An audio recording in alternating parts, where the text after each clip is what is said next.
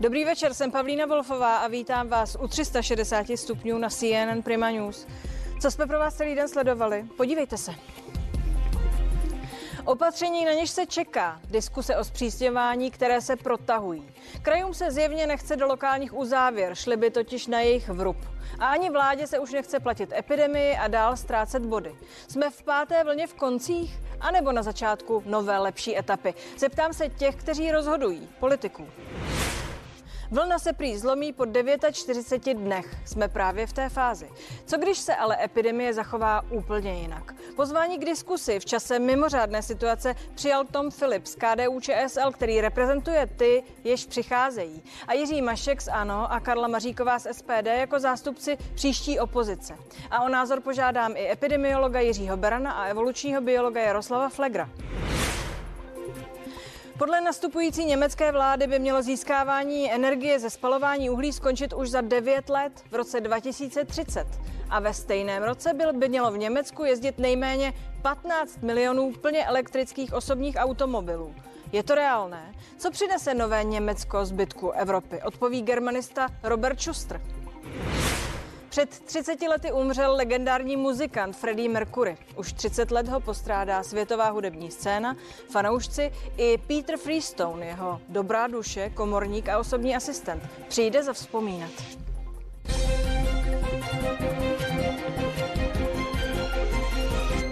Krajské hygieny se dnes postavily proti lokálním lockdownům, které by měly vyhlašovat na základě epidemické situace. Podle nich by opatření měla být plošná. Stejný názor má i hejtman Jihomoravského kraje Jan Grolich.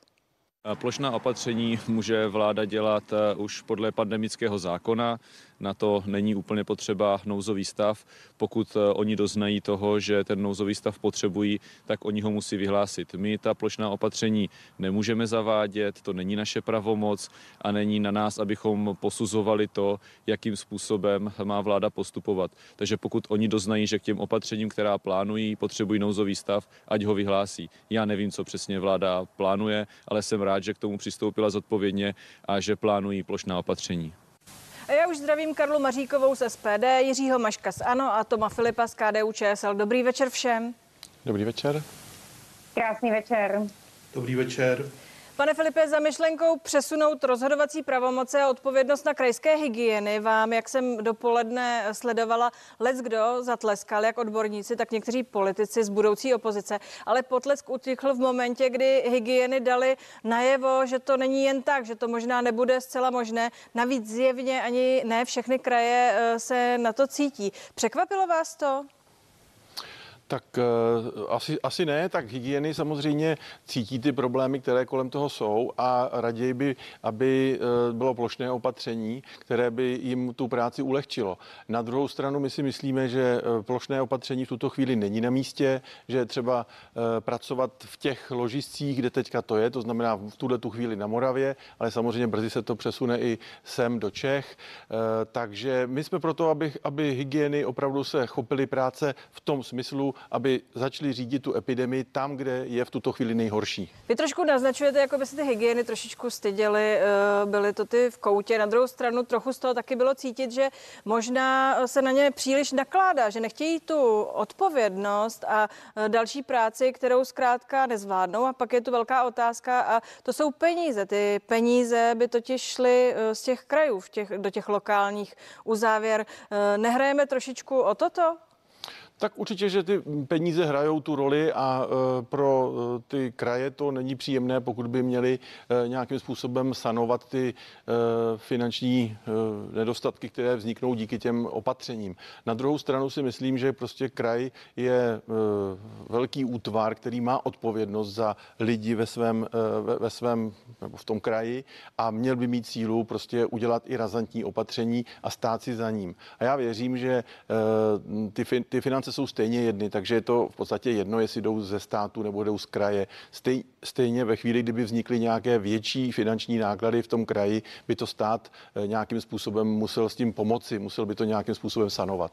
Eh, pane Mašku, jsme v akutní fázi, eh, v páté vlně epidemie.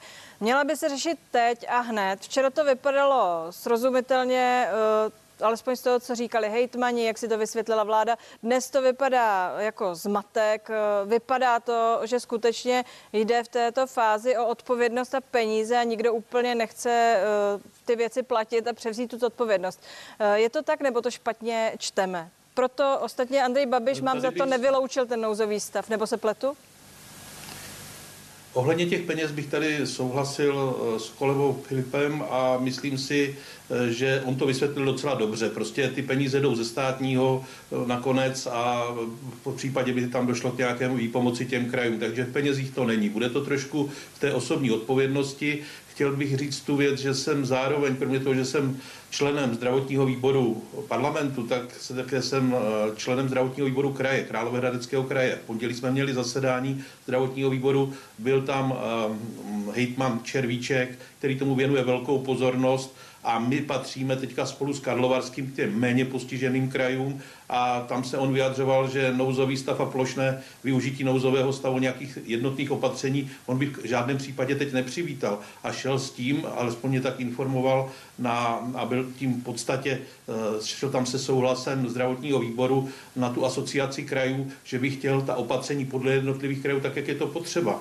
Eh, v minulé vlně jsme byli my, ti nejpostiženější, teď nás to trošku míjí, takže... Dobrá, tak uh, promiňte, ale asi se shodneme, pane Mašku. Pana, pana Grolicha a je to úplně jinak dneska. Je potřeba říct, že to není jen pan Grolich, eh, kde je v těch krajích teď nejasno a včera to vypadalo jednoznačně, dneska to tak jednoznačně eh, nevypadá. Paní Maříková, vzhledem k situaci, eh, tuhle vlnu už zjevně nezastavíme, ale musíme ji zkusit projít bez minimálních, bez ztrát, které nás nepochybně čekají, ale snižovat je. Co má podle vás kdo v tuto chvíli udělat? Tak samozřejmě tady vidíme, já to také vnímám jako kolegové, že eh, kraje se bojí té osobní zodpovědnosti a vidíme, že i hygieny, které měly pracovat tím způsobem, že už od samého počátku měly nastavovat ty lokální opatření a řešit ty jednotlivá ohniska, takže vidíme, že se bojí eh, de facto to, toho svý, té své zodpovědnosti a raději chtějí prostě, aby byl tady nouzový stav a chtějí plošné opatření. Já si myslím, že určitě je na vina i personální stránka. Víme, že hygieny jsou personálně na tom velmi špatně, ale určitě kraje by měly tu zodpovědnost přijmout, můžou vyhlásit stav nebezpečí a můžou samozřejmě opatření přijmout ve svých krajích, protože ne všechny kraje, když vidíme, že to je tři čtvrtě republiky, podle té mapy jsou na tom špatně, jak řekl tady kolega Mašek, tak zrovna jeho kraje a Karlovarský kraj eh, se promořili, sice bohužel na úkor, eh, že zde byly vysoké úmrtí, eh, ale jsme na tom v současné době nejlépe. Dobrá, ale je potřeba říct, že ta opatření, tak jak tvrdí hygieny a i hejtmané, eh, zkrátka dobře eh, budou nakonec muset být schválena z hora. Pane Filipe, ještě dopoledne zazníval z řad budoucí vládní koalice, eh, že nouzový stav bychom přijímat neměli. Teď se to posouvá ta debata dál a někteří hejtmani už pro ně je to akceptovatelné, protože nechtějí převzít tu zodpovědnost. Měli nebo neměli bychom to teď dělat? Eh, ne, neměli bychom to dělat, měli bychom jít tou cestou eh, těch lokálních opatření krajských. Dobrá, a eh, posílíme ty hygieny, pomůžeme jim, můžeme krajům slíbit, že budeme podporovat, že je z čeho? Tak uh, určitě je z čeho je podporovat. To v každém případě státní rozpočet uh, sice není schválen, ale bude, bude pamatováno i na to, že bude potřeba kraje podpořit v případě výrazných nákladů na COVID. A co se týká posílení hygien, uh, to asi nemohu teďka v tuto chvíli slíbit jako nějaké opatření, které by, které by bylo realizovatelné během několika málo dní. Ale tak určitě... vy to nemůžete teď rozhodnout, to bychom si ano. měli připomenout. Vy jste ti, kteří přicházejí kteří na to se dívají z opozice. Nicméně pojďme si uh, nelhat a říct si, že fakta, eh, že posílíme hygieny, podpoříme je, eh, jsou podfinancované, nemají dost lidí, to slyšíme od začátku pandemie. Ano, to je velká škoda, že se to za ty skoro dva roky nepodařilo nějakým způsobem uh, realizovat, aby se posílily hygieny. Bylo naprosto jasné, že když mají trasovat, když mají, uh, když mají vydávat rozhodnutí, která jdou ještě ve správním řízení, čili to nejsou jednoduchá rozhodnutí, čili že to je teďka na ně strašně moc, o tom není vůbec žádných pochyb. To že si zaslouží velký dík za to, jak to zvládají a jak se snaží to zvládnout, to je další věc. To je jednoznačné.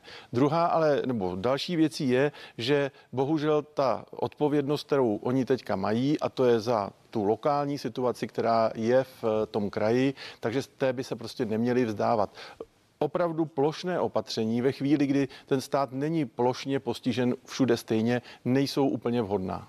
Eh, já se teď neptám, jak, jak, jaké máte pro toto řešení vy jako přicházející koalice, jak ty hygieny posílíte. Obrátím se na vás, pane Mašku, jak jsem řekla, slyšíme to od začátku, nepodařilo se s tím prakticky uh, nic udělat, respektive vždy akutní fázi se tam nahrnula výpomoc, něco se tam uh, takzvaně nasypalo, ale strukturálně to vypadá, že se nestalo uh, v, tom, v, té, v těch hygienách nic velkého. Proč?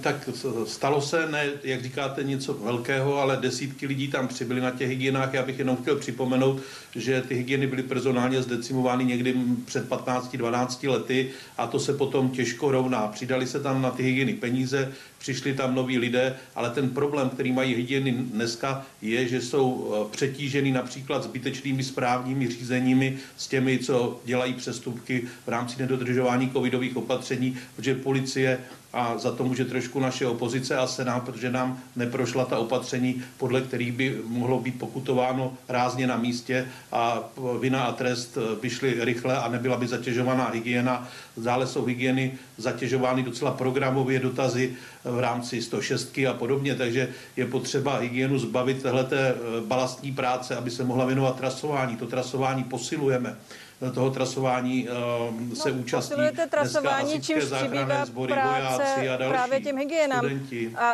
uh, jak to chcete udělat, uh, pane Mašku, protože to je teď na vás. Jak těm hygienám no, ulevit, jak to my přenastavit? Už to, my už to nestihneme, bude to, bude, bude to na příští vládě, protože my už to určitě nestihneme. No tak ale tam může přijít prosinci v lednu. těch peněžních trestů, No, může být, ale to skutečně Eh, my to můžeme zase znovu navrhnout, ale nám v podstatě eh, tohle to neprošlo. Eh, dříve byl úplně jiný názor. Teď vzpomeňte si pár měsíců zpátky, tady stejná současná nastupující, tedy koalice, ti samí lidé říkali, přece si nenecháme velet od hygieniků a teď najednou po těch hygienách chceme, aby rozhodovali. Já také souhlasím s tím, že by měli rozhodovat v rámci těch jednotlivých krajů, ale tam musí být symbioza s tím hejtmanem a musí být vůle vůle tímhle způsobem postupovat. Pokud ta vůle nebude, budou se muset dělat plošná opatření a zatíží možná zbytečně kraje, které nejsou postiženy. Dobrá, já se ptám, jestli by se to nemělo zvednout. Paní Maříková, ta epidemie stojí na nich, na těch hygienách, alespoň eh, část té kontroly, trasování. Eh, vypadá, někde jsem se dokonce dočetla, že ty hygieny nakonec mohou za to, že jsme tam, kde jsme, protože netrasují dostatečně, eh, nekontrolují, neukládají pokuty, nejsou dost tvrdí. Nemělo by se to tedy zvednout a zkusit jim odebrat něco z těch nových kompetencí? Kompetencí, které jsme jim dali, aby mohli dělat tu svou práci?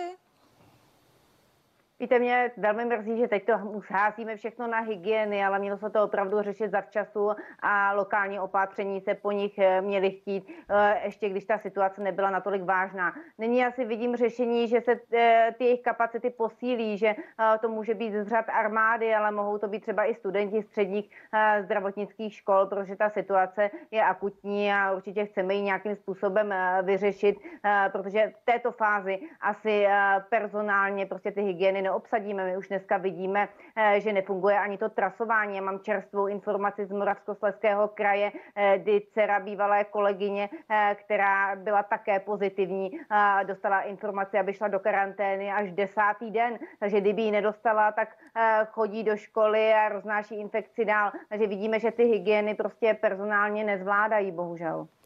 Pane Filipe, pojďme eh, se posunout dál. Situaci jsme si popsali, každý ze svého úhlu pohledu. Jaké nás podle vás čekají Vánoce? Protože, a to je potřeba teď zdůraznit, že lékaři a sestry a veškerý zdravotnický personál doma advent trávit nebude a možná ani štědrý večer, protože budou sloužit do roztrhání těla. Eh, obávám se, že pokud eh, výjdou ty prognózy, které kreslí pan profesor Dušek z ÚZISu, tak eh, že zhruba okolo Vánoc bude vlastně ta pandemie vrcholit. To znamená, ve zdravotnických zařízeních bude něco kolem 10 až 12 tisíc eh, pacientů, eh, bude něco kolem 1800 až 2 tisíc pacientů na JIPech a na dalším teda podpoře. Ti mají jasno a teď bych tady chtěla mít připojenou nějakou zdravotní sestřičku nebo lékaře, který už se rozhodl, že tady dál už tohle podstupovat nebude a chce, chce odejít, protože o nich se píše. Eh, já bych s nimi ráda mluvila, abych eh, vám je představila. mluv... Nicméně řekněte mi, co, ti, co by ostatní? My se nejvíc bojíme, že si nedáme to svařené víno u toho stánku. Budou ty Vánoce vypadat tak, jako třeba vypadaly ty Vánoce loni, nebo budou vypadat jinak? Jak to odhadujete?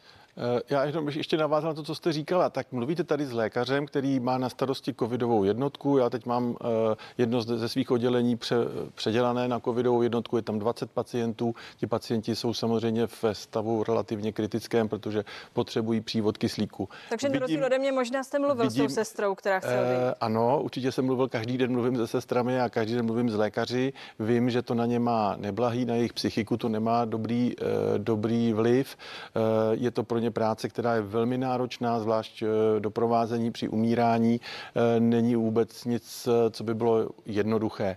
Takže nicméně já věřím, že lékaři, sestry, zdravotníci obecně jsou prostě připraveni pomoct těm pacientům a že tak jako v minulé vlně ani tentokrát neselžou. Co je ale potřeba říct je, musíme na ně myslet. To znamená, musíme ocenit a to nejenom dobrým slovem, ale i finančně. Musíme se musíme zajistit, aby eh, zdravotnická zařízení měla dostatek finančních prostředků a aby měli jistotu, že vlastně na tu covidovou pandemii zase, nebo ne zase, ale že na ní, že na ní finančně nedojedou. Protože starat se o ty pacienty je velmi náročné finančně, je to velmi náročné i z hlediska toho, že mm, eh, vlastně máte náklady, které, které, s kterými jste nepočítali v tom rozpočtu a bylo by velmi dobré, aby ministerstvo jasně eh, řeklo, že udělá další úhradovou vyhlášku, kterou zohlední eh, možná ne plošně, ale především ta zdravotnická zařízení, která se poctivě starala o pacienty s covidem. Uh...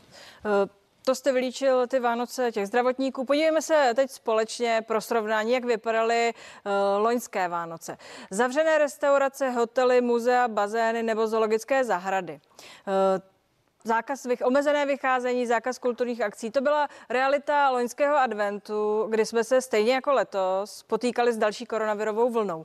Letos vstoupilo do hry očkování. Čísla nakažených jsou přesto rekordní. Připomeňme si dnes, měsíc před štědrým večerem, jaká byla situace před rokem. Kamenné prodejny až na výjimky zavřené. Nákup vánočních dárků se přesunul převážně na internet. Vládní nařízení umožňovalo prodej pouze vánočních ozdob, stromků či kaprů. Taková byla situace loni začátkem adventní doby.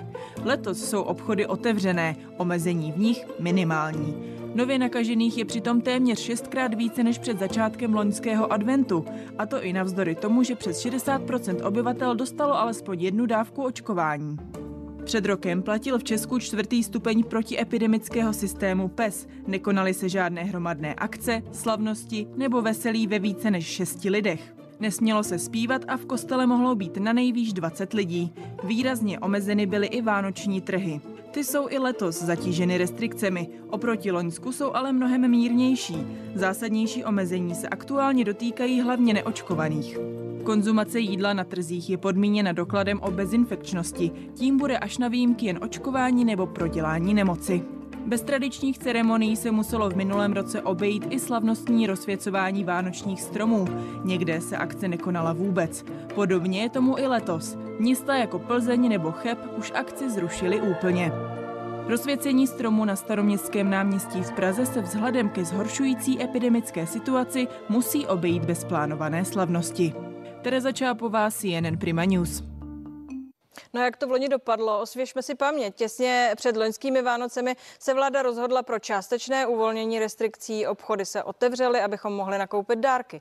Hygienici varovali, že za to zaplatíme další vlnou nákazy. A stalo se. Už koncem prosince čísla letěla vzhůru. Tehdejší ministr zdravotnictví Jan Blatný v zápětí označil předvánoční rozvolnění za chybu. Pane Mašku, jaké budou ty letošní Vánoce? Co myslíte? Já věřím, že budou lepší. Věřím, že ta opatření nebudou tak striktní. Měli bychom se soustředit zejména na ochranu těch nejstarších, těch seniorů na 65 let a souhlasím s výzvou některých hejtmanů a dnes i premiéra Babiše, aby tito lidé si udělali takový trochu osobní lockdown a skutečně se v tuto chvíli chránili. Věřím, na rozdíl od kolegy, Eh, že ta vlna bude kulminovat ještě před Vánocemi a v době eh, vánočních svátků, že už budeme na té eh, sestupné trajektorii.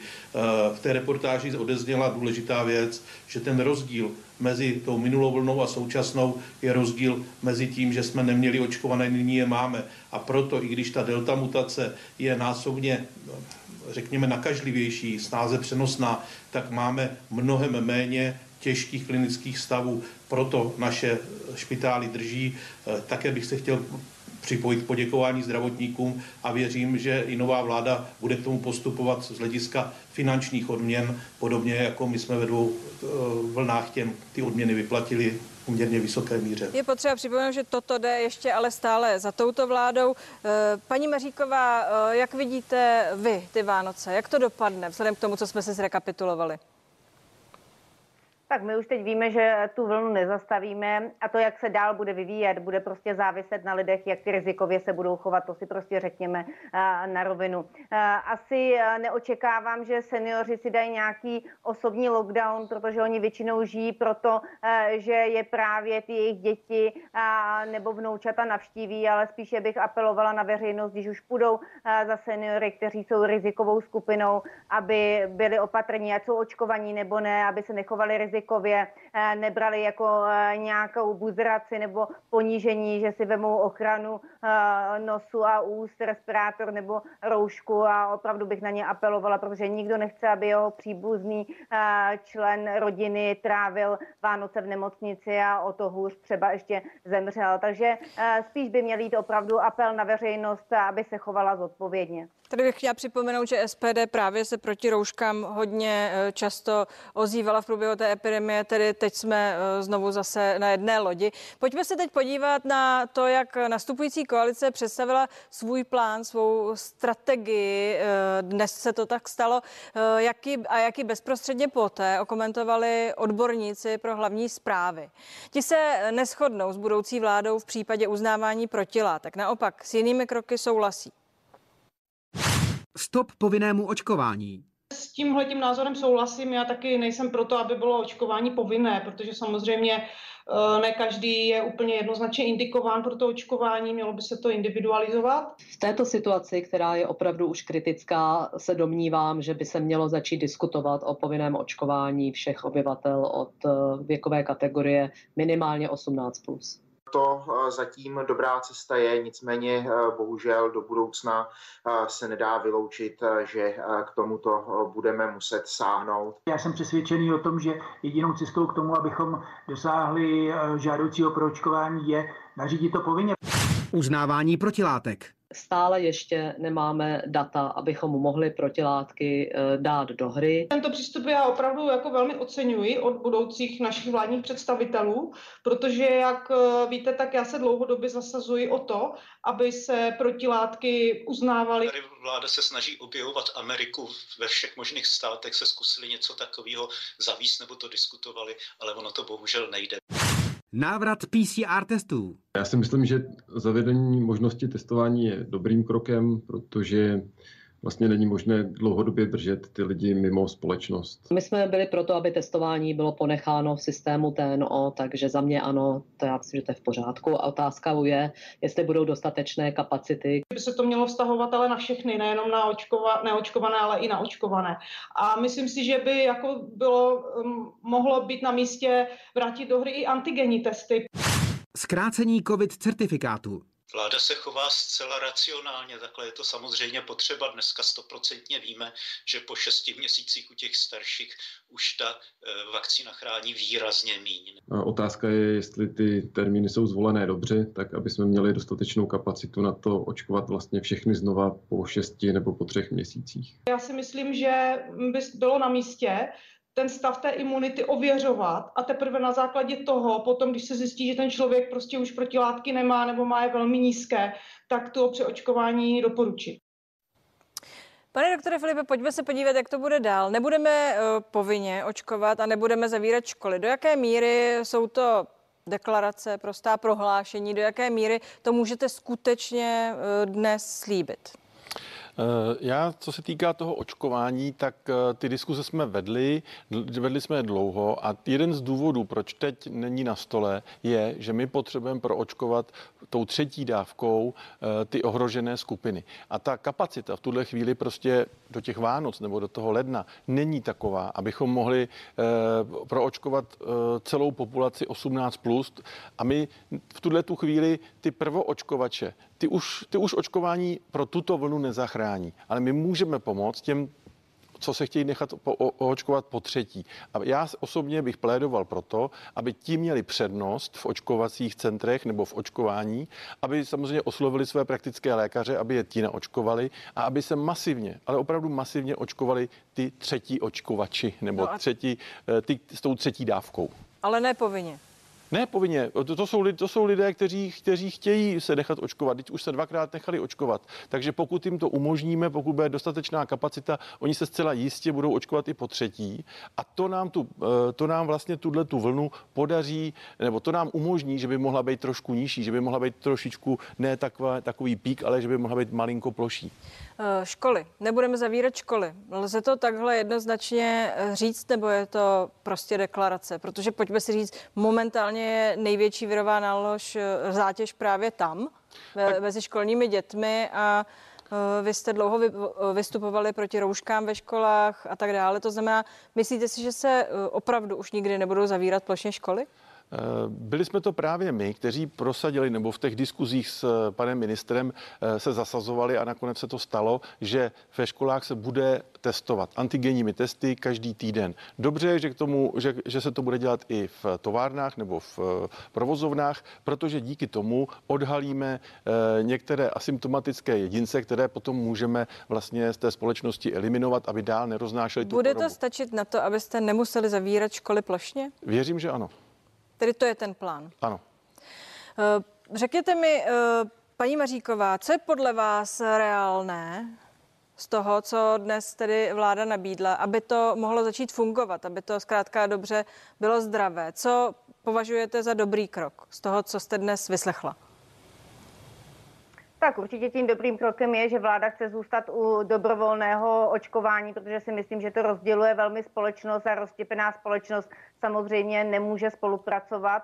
I tak to bude mít nový minister zdravotnictví velmi těžké. Určitě eh, vítám to, že se budou eh, testovat samozřejmě i očkovaní. Ty pravidla by měly být nastaveny jednotně. Nový minister zdravotnictví chce zohlednit i protilátky. Určitě my v SPD za to velmi kvitujeme. Tu hladinu budou však muset nastavit samozřejmě odborníci, aby byla akceptovatelná. To není politická věc. Jinak některé, některé samozřejmě ty, ty tvrzení jsou velmi všeobecné. Já si myslím, že určitě to prohlášení nové vlády a nového ministra zdravotnictví se jí tou cestou, kdy chce ty lidi sjednotit, eh, protože ta společnost, jak se říkala, je už velmi, velmi eh, rozdělená a už eh, de facto bojkotuje cokoliv. Ty opatření, jak už tady řekl pan Filip, by měla být, byly být spíše lokálního charakteru a když už by mělo přijít na plošné, pak by to mělo být opravdu v nějaké úplně mimořádné chvíli, nemělo by to být zneužíváno. Pane Meško, já jsem zaznamenala rozhovor s vámi krátce po té tiskové konferenci té nadcházející koalice eh, vládní. Řekl jste, že z 90% nastupující vláda vlastně, teď vás parafrázuji, kopíruje to, co jste zkoušeli, kopíruje vaše myšlenky. Pochválil jste přesun odpovědnosti na ty lokální hygieny. Eh, tyto mezi tím tedy zjevně nějakým způsobem rozporovali. Eh, shodli jste se na opatřeních ve školách. Co je podle vás největší výzva pro příští vládu? Ať, ať už to bude v prosinci či v lednu? No, největší výzva je dodržet eh, to, co chtějí. Chtějí mimo jiné omezit kontakty mezi lidmi a v podstatě snížit šíření té epidemie. A tam se mně právě nezdá třeba eh, ten jejich navrhovaný krok vrátit se od systému ON, čili eh, onemocnění nemoc, teda očkování nemoc, systému OTN zpátky. To je úplně protichůdné a vede to k určitému rozvolnění, čili tady já vidím docela velký problém Eh, potom tam vidím ještě určitý problém, ten je relativně drobnějšího typu, eh, že chtějí samozřejmě chránit eh, domovy seniorů, domovy důchodců a podobně a návštěvy tam chtějí, aby měli PCR test a přitom právě tohle jsou místa, kde zdravotníci mohou udělat na místě kvalitní antigenní test a umožnit těm lidem vstup, teda respektive ty návštěvy.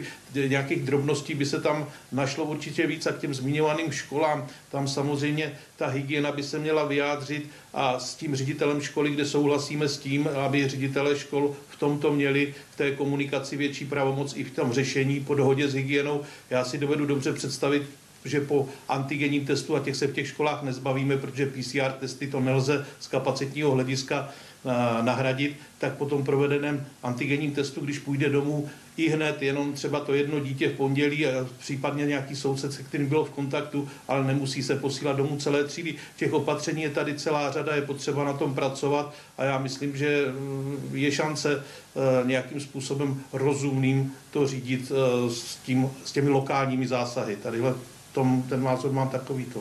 Děkuji vám, pane doktore Mašku, děkuji i vám, paní Maříková, přeji hezký večer. Krásný zbytek večera. Pěkný večer, děkuji za pozvání.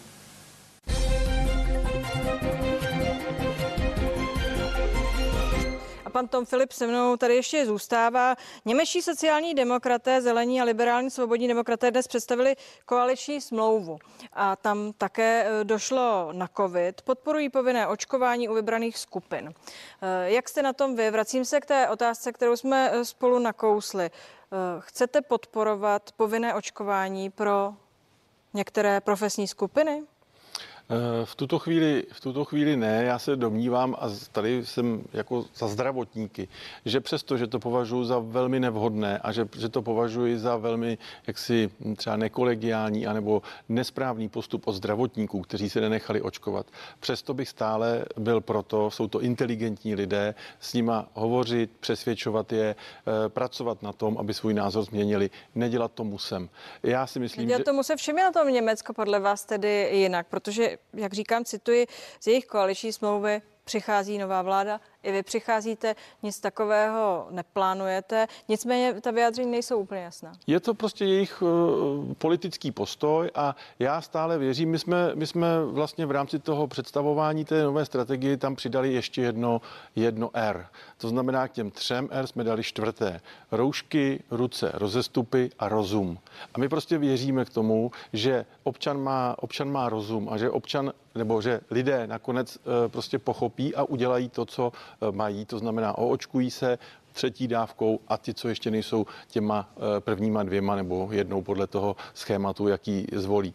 A eh, je mnohem cenější pro tu společnost, než to udělat tím musem, než to udělat tím příkazem, se prostě snažit ty lidi přesvědčit. Ale když, to když se... je efektivní. Němci vyhodnotili, že zřejmě bude efektivnější. Možná to, není, možná to není efektivní tolik krátkodobě, ale z dlouhodobého hlediska to považuji za správný postup. Budoucí německá vládní koalice se také dohodla na podpoře dalšího výzkumu a péče v souvislosti s dlouhodobými účinky COVID-19 a syndromem chronické únavy, vytvořením sítě špičkových pracovišť, e, klinik. Máte i vy něco takového v plánu, něco, co se dívá za ten COVID, protože i když ho skrotíme a zvládneme pomocí očkování, budou tady lidé, kteří budou trpět eh, následky covidu. Přemýšlíte i tam, nebo tam my ještě nejsme? Tak jsou to dvě věci. Jedna věc je péče o ty pacienty. To samozřejmě se už rozběhlo po té první vlně, protože uh, ti pacienti někteří mají chronické obtíže, mají chronické bolesti hlavy, já jsem třeba revmatolog, mají chronické bolesti kloubů, ale i další kardiální obtíže a samozřejmě plicní obtíže, protože ten COVID uh, primárně nejvíc zasahuje právě tu plicní tkáň. Takže jedna věc je o té péči. To se rozběhlo a samozřejmě je to potřeba podporovat, je potřeba diskutovat s pojišťovnami, jak nastavit ten systém tak, aby, aby fungoval a aby eh, se tomu věnovali zdravotníci, zdravotnická zařízení. Druhá věc je výzkum eh, obecně kolem covidu a třeba i léků na covid. To je něco tak mimořádně nákladného, že to rozhodně není nic, co by, bylo, co by jsme byli schopni ufinancovat v rámci České republiky. Dokonce si myslím, že i pro Německo to bude velké sousto a že taková věc se musí dělat prostě celoevropsky, to znamená na formátu Evropské unie. A vracíme se ještě k tématu Kochův institut. To, to tam přímo v té koaliční dohodě není, ale jsou rádi, že ho mají. Budeme mít náš Kochův institut? No, e, samozřejmě máme plán udělat, e, udělat institut, který by se zabýval, zabýval e, vlastně řešením třeba pandémí anebo dalších jako ohrožení. Nebude to vůbec jednoduché, protože vybudování třeba kliniky, když tam nastoupí někdo nový, tak než se opravdu rozjede, než tam začne prostě všechno probíhat, bývá to třeba práce na 8-10 let, to znamená, to není něco, co si lusknem prstami. Ale někdo to musí začít, začne ano, to? začneme to. Díky, jsem ráda, že jste přišel. Mějte se hezky. Díky. A my budeme pokračovat. Eh, ke covidu, tak jako ke dnes zveřejněné koaliční eh, smlouvě eh, budoucí německé vlády, která je ekologicky extrémně ambiciozní, se dostaneme k příští části 360 stupňů. Ptát se budou germanisty Roberta Šustra a mými hosty dál také budou profesoři Jiří Beran a Jaroslav Flegr.